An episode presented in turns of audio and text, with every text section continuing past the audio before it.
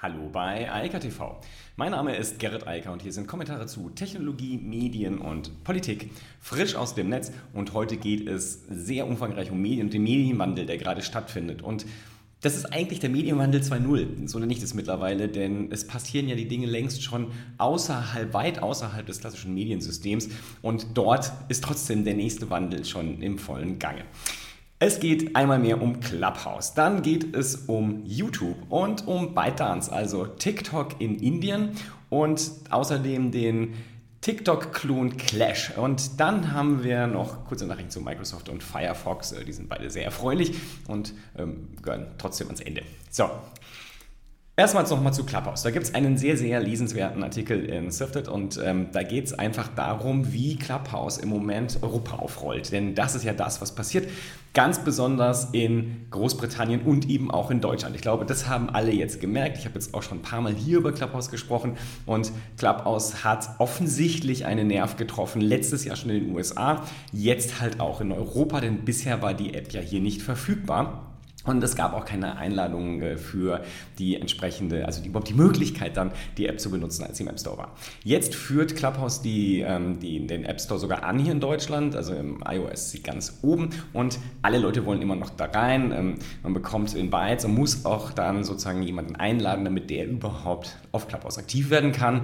Ich denke, das wird sich früher oder später geben, denn mit, dem, mit der zusätzlichen Finanzrunde, da habe ich gestern drüber gesprochen, dürfte da genug Geld verfügbar sein jetzt für Clubhouse, um das auch schneller aufzurollen, auch die entsprechenden Ressourcen bereitzustellen. Natürlich ist es aber auch ganz klar, eine Marketing Invite Only hilft halt dabei, etwas aufzubauen, was es bisher nicht gab.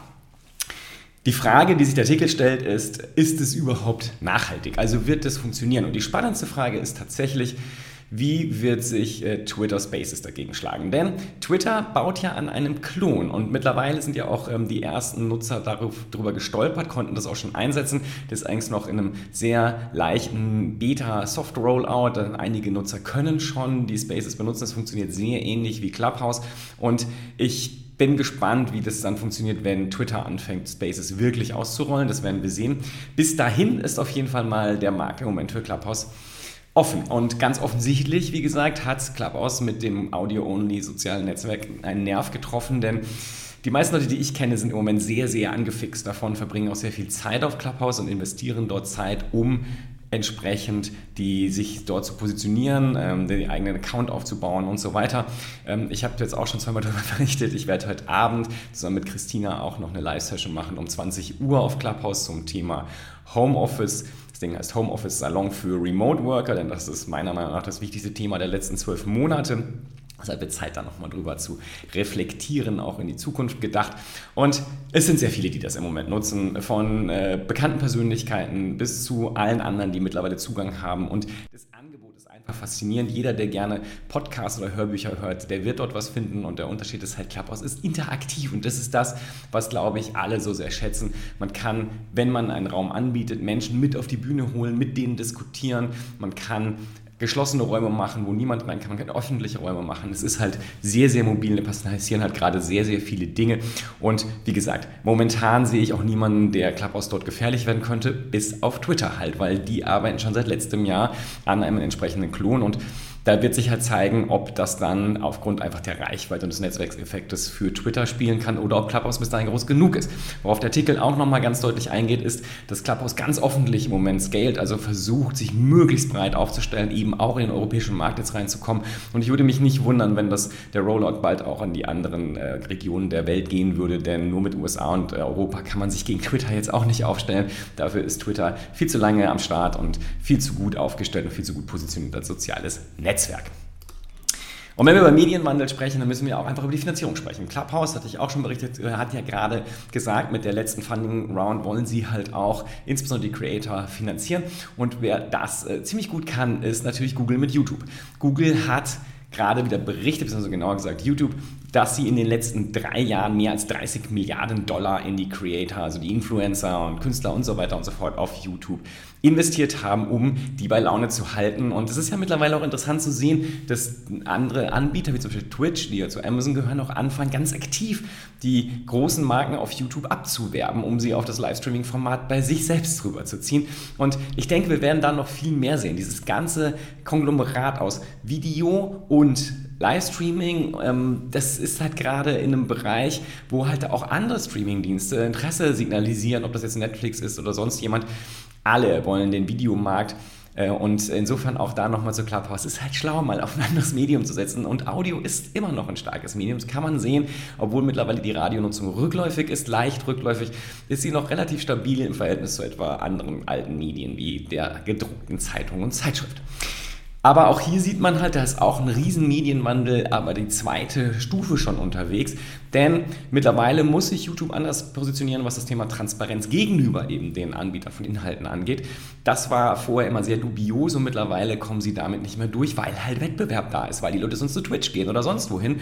Und das ist das, was natürlich für die, die Inhalte anbieten, sehr, sehr spannend ist, dass es auf einmal einen großen Markt gibt und nicht mehr nur noch einen einzigen Marktführer. Und ich glaube, dass sich da alle noch ein bisschen einspielen müssen und eingrooven müssen und dass es auch die nächsten ein, zwei, drei Jahre dauert, um zu sehen, wer dann da wirklich übrig bleibt. Denn denn nochmal, wir reden hier nicht einfach nur über YouTube und Twitch und äh, die anderen, die dort in dem Videobereich untergebracht sind, sondern eben auch über die ganz großen Anbieter wie Netflix etc., die da auch mitmischen wollen. Denn dieses äh, Crowdfund, äh, crowdsourced, äh, der crowdsourced Inhalt ist halt natürlich super spannend, weil er halt viele Leute lockt, weil man unglaublich kleine Nischen mit Inhalten bespielen kann. Genau das sieht man ja auch gerade wieder bei Clubhouse, das sieht man überall in sozialen Netzwerken. Die Menschen zieht es halt zu den Menschen, die sich für die gleichen Themen interessieren und die wollen trotzdem ein hochwertiges Medienangebot in allen Medienformaten haben, also Text, Bild, Audio und Video. Und dieser Markt ist, ähm, wie gesagt, noch lange nicht in irgendeiner Form konsolidiert, wie das andere Medienmärkte ja sind, also die klassischen Medienmärkte. Es gibt halt nicht so viele Verlage zum Beispiel, also weltweit betrachtet. Da ist sogar ein Deutscher sehr weit mit dabei, also Bertelsmann. Und es ist halt ein anders. Es ist noch in sehr großer, großer Bewegung und dieser Medienwandel, der jetzt innerhalb der digitalen Welt stattfindet, der ist super spannend zu beobachten und ich glaube, da werden wir noch viel drüber reden und häufig drüber reden müssen. Ja, und jetzt kommt das Thema der ganz neuen Medienanbieter, also Kurzvideos. Äh, ByteDance, TikTok habe ich auch oft genug darüber gesprochen hier. Ich bin ein großer Fan des Formats also, und auch ganz explizit der, der Plattform TikTok, weil sie halt unglaublich coole Technologien äh, anbietet, um auf der einen Seite Videos zu produzieren, auf der anderen Seite sie dann auch sinnvoll zu distribuieren. Aber TikTok ist halt als chinesische App jetzt schon öfter Spielball der internationalen Politik geworden, insbesondere auch in Indien. Und ähm, das führt jetzt dazu, dass die 2000 Mitarbeiter von ByteDance, die halt TikTok in Indien äh, betreiben und dort äh, sich entsprechend mit Creators und so weiter auseinandersetzen, wohl zu einem Großteil gekündigt werden. Das hat ByteDance gerade angekündigt, denn Indien hat ja schon vor vielen Monaten nicht nur TikTok, sondern auch viele andere chinesische Apps auf eine Blacklist gesetzt, aus dem App Store rausgeschmissen. Und ähm, das ist natürlich für TikTok eine große Katastrophe und damit auch für ByteDance, denn Indien ist halt ein riesiger Markt, gerade wenn es um moderne Medien geht. Da ist halt sehr, sehr, dieser Medienwandel noch viel schneller und das ist natürlich sehr, sehr ärgerlich und unschön, ganz besonders natürlich für die Mitarbeiter, die jetzt aufgrund von allerlei politischen Spielchen und Problemen zwischen China und Indien ihren Job verlieren und damit wirklich nichts zu tun haben. Äh, das ist halt immer traurig mit anzusehen. Ich bin auch insofern sehr froh, dass die USA mittlerweile wieder in einem vernünftigen Regime sind und nicht mehr unter Trump, denn da waren ja die gleichen Gedanken, dass man äh, TikTok und ähnliches dann verbietet und in, in irgendeiner Form unterdrückt. Das ist natürlich alles Wahnsinn. Ja, und dass TikTok ein ziemlich cooles Format ist, kann man vor allem gut daran sehen, was da so im Sekundärmarkt los ist. Also ähm, jeder versucht TikTok zu klonen, inklusive den Größen wie Facebook, Instagram, nur das funktioniert noch nicht so gut, weil die Technologie nicht da ist und offensichtlich auch sich nicht so leicht kopieren lässt, wie einige das gedacht haben. Ein großer, naja, man könnte sogar sagen, ich ein Vorgänger von TikTok ist Wein. Und Wein wurde dann ja von Twitter stillgelegt, aber der ursprüngliche Gründer von Wein, der an Twitter verkauft hatte, der hat dann vor kurzem ja Byte gestartet. Byte ist letztlich ein TikTok-Klon. Ähm, ich habe das auch ein bisschen genutzt, aber das ist nicht spannend, vor allem nicht hier im deutschsprachigen Raum. Und jetzt hat Clash, ein anderer TikTok-Klon, gerade gesagt, dass sie Byte übernommen haben und dass die Byte-Marke auch verschwinden wird, sondern die Technologie von Byte wird Teil von Clash. Es gibt wohl im nächsten Monat eine neue ähm, Software, also eine neue App, die dann das vereinigt und dann ist äh, Byte Teil von Clash. Bin sehr gespannt. Ich habe ja da schon einen Account. Mal gucken, wie das dann noch immer datenschutzmehrseitig so geht. Ich vermute, dass ich mich nicht neu anmelden muss, sondern dass es einfach passiert. Aber das soll mir nur recht sein und ähm, ja, ich nehme das gar nicht übel. So, jetzt noch die zwei kurzen Meldungen. Das hat wahrscheinlich auch schon jeder mitbekommen, der sich ein bisschen mit Tech beschäftigt. Microsoft äh, wächst schnell, 17% Umsatzwachstum und das äh, Wachstum kommt natürlich woher? Azure. Microsoft Azure ist wie alle anderen Cloud-Dienste, ob AWS, Google etc.